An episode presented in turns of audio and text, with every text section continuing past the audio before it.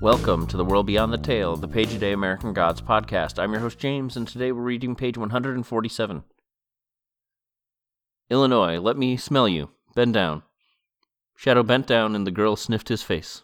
Okay, I don't smell booze. You can drive. Let's go. What makes you think I'm giving you a ride? Because I'm a damsel in distress, she said, and you are a knight in whatever. A really dirty car.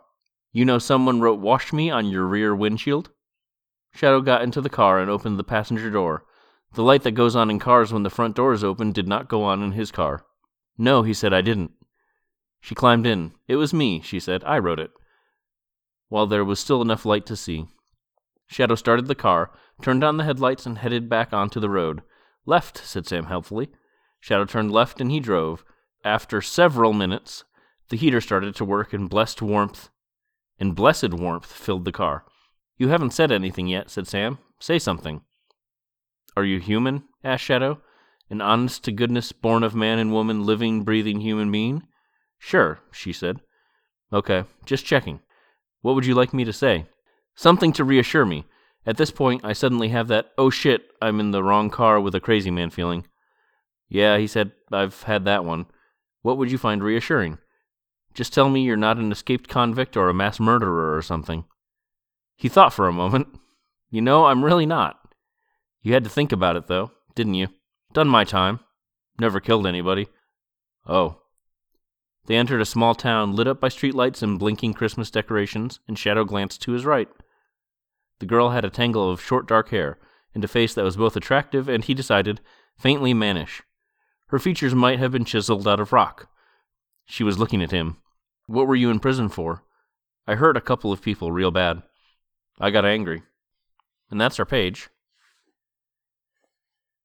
Sam invites herself into Shadow's car for a ride, as far as he's willing to take her, after smelling Shadow to make sure he doesn't smell like booze, and off they go.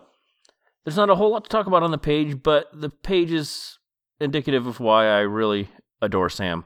She tries to encourage Shadow to talk, and his first response is to ask her if she's a human being, Outside of a few folks working in the service industry, Shadow's contacts of the last few days have been the Zorya, Czernobog, Mr. Nancy, Mamaji, Wednesday, Laura, Sweeney, and then the Spook Show, whoever they were, and a few other characters here and there, I guess. But they're all either gods or some sort of supernatural character, so it isn't necessarily a bad question, but at the same time, this poor young woman is justifiably unsettled by him beginning with this.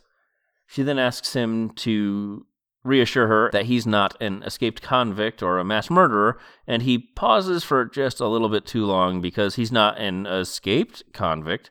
He was released from prison officially and legally, but at the same time, he's certainly engaged in some bits of crime, what with the bank heist in Chicago, not to mention riding the carousel in the house on the rock, you monster!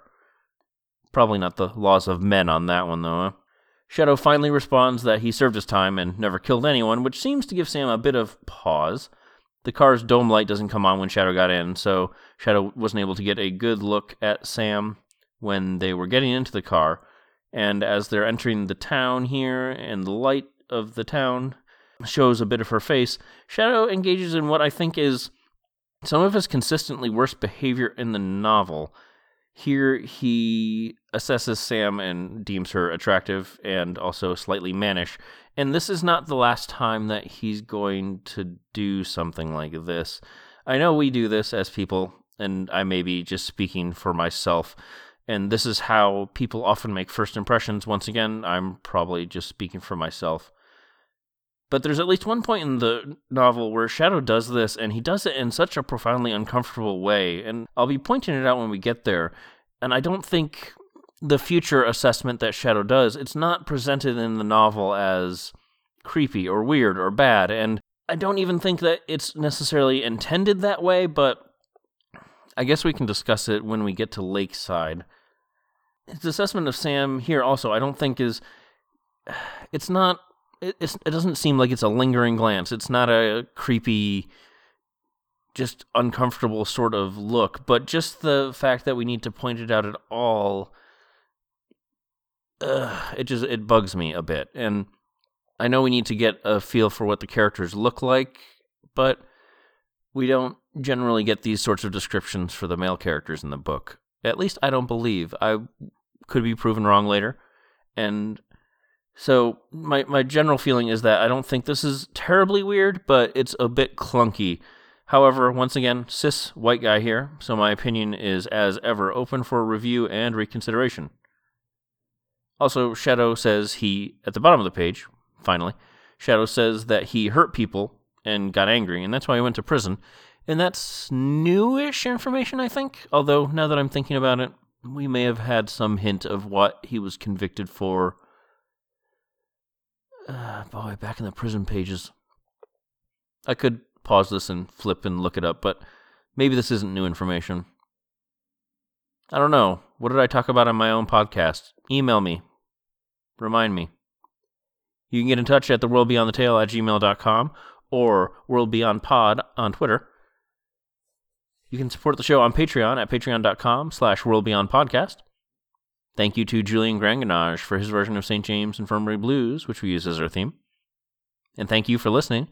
I'll be back tomorrow with another page, and remember, only the gods are real.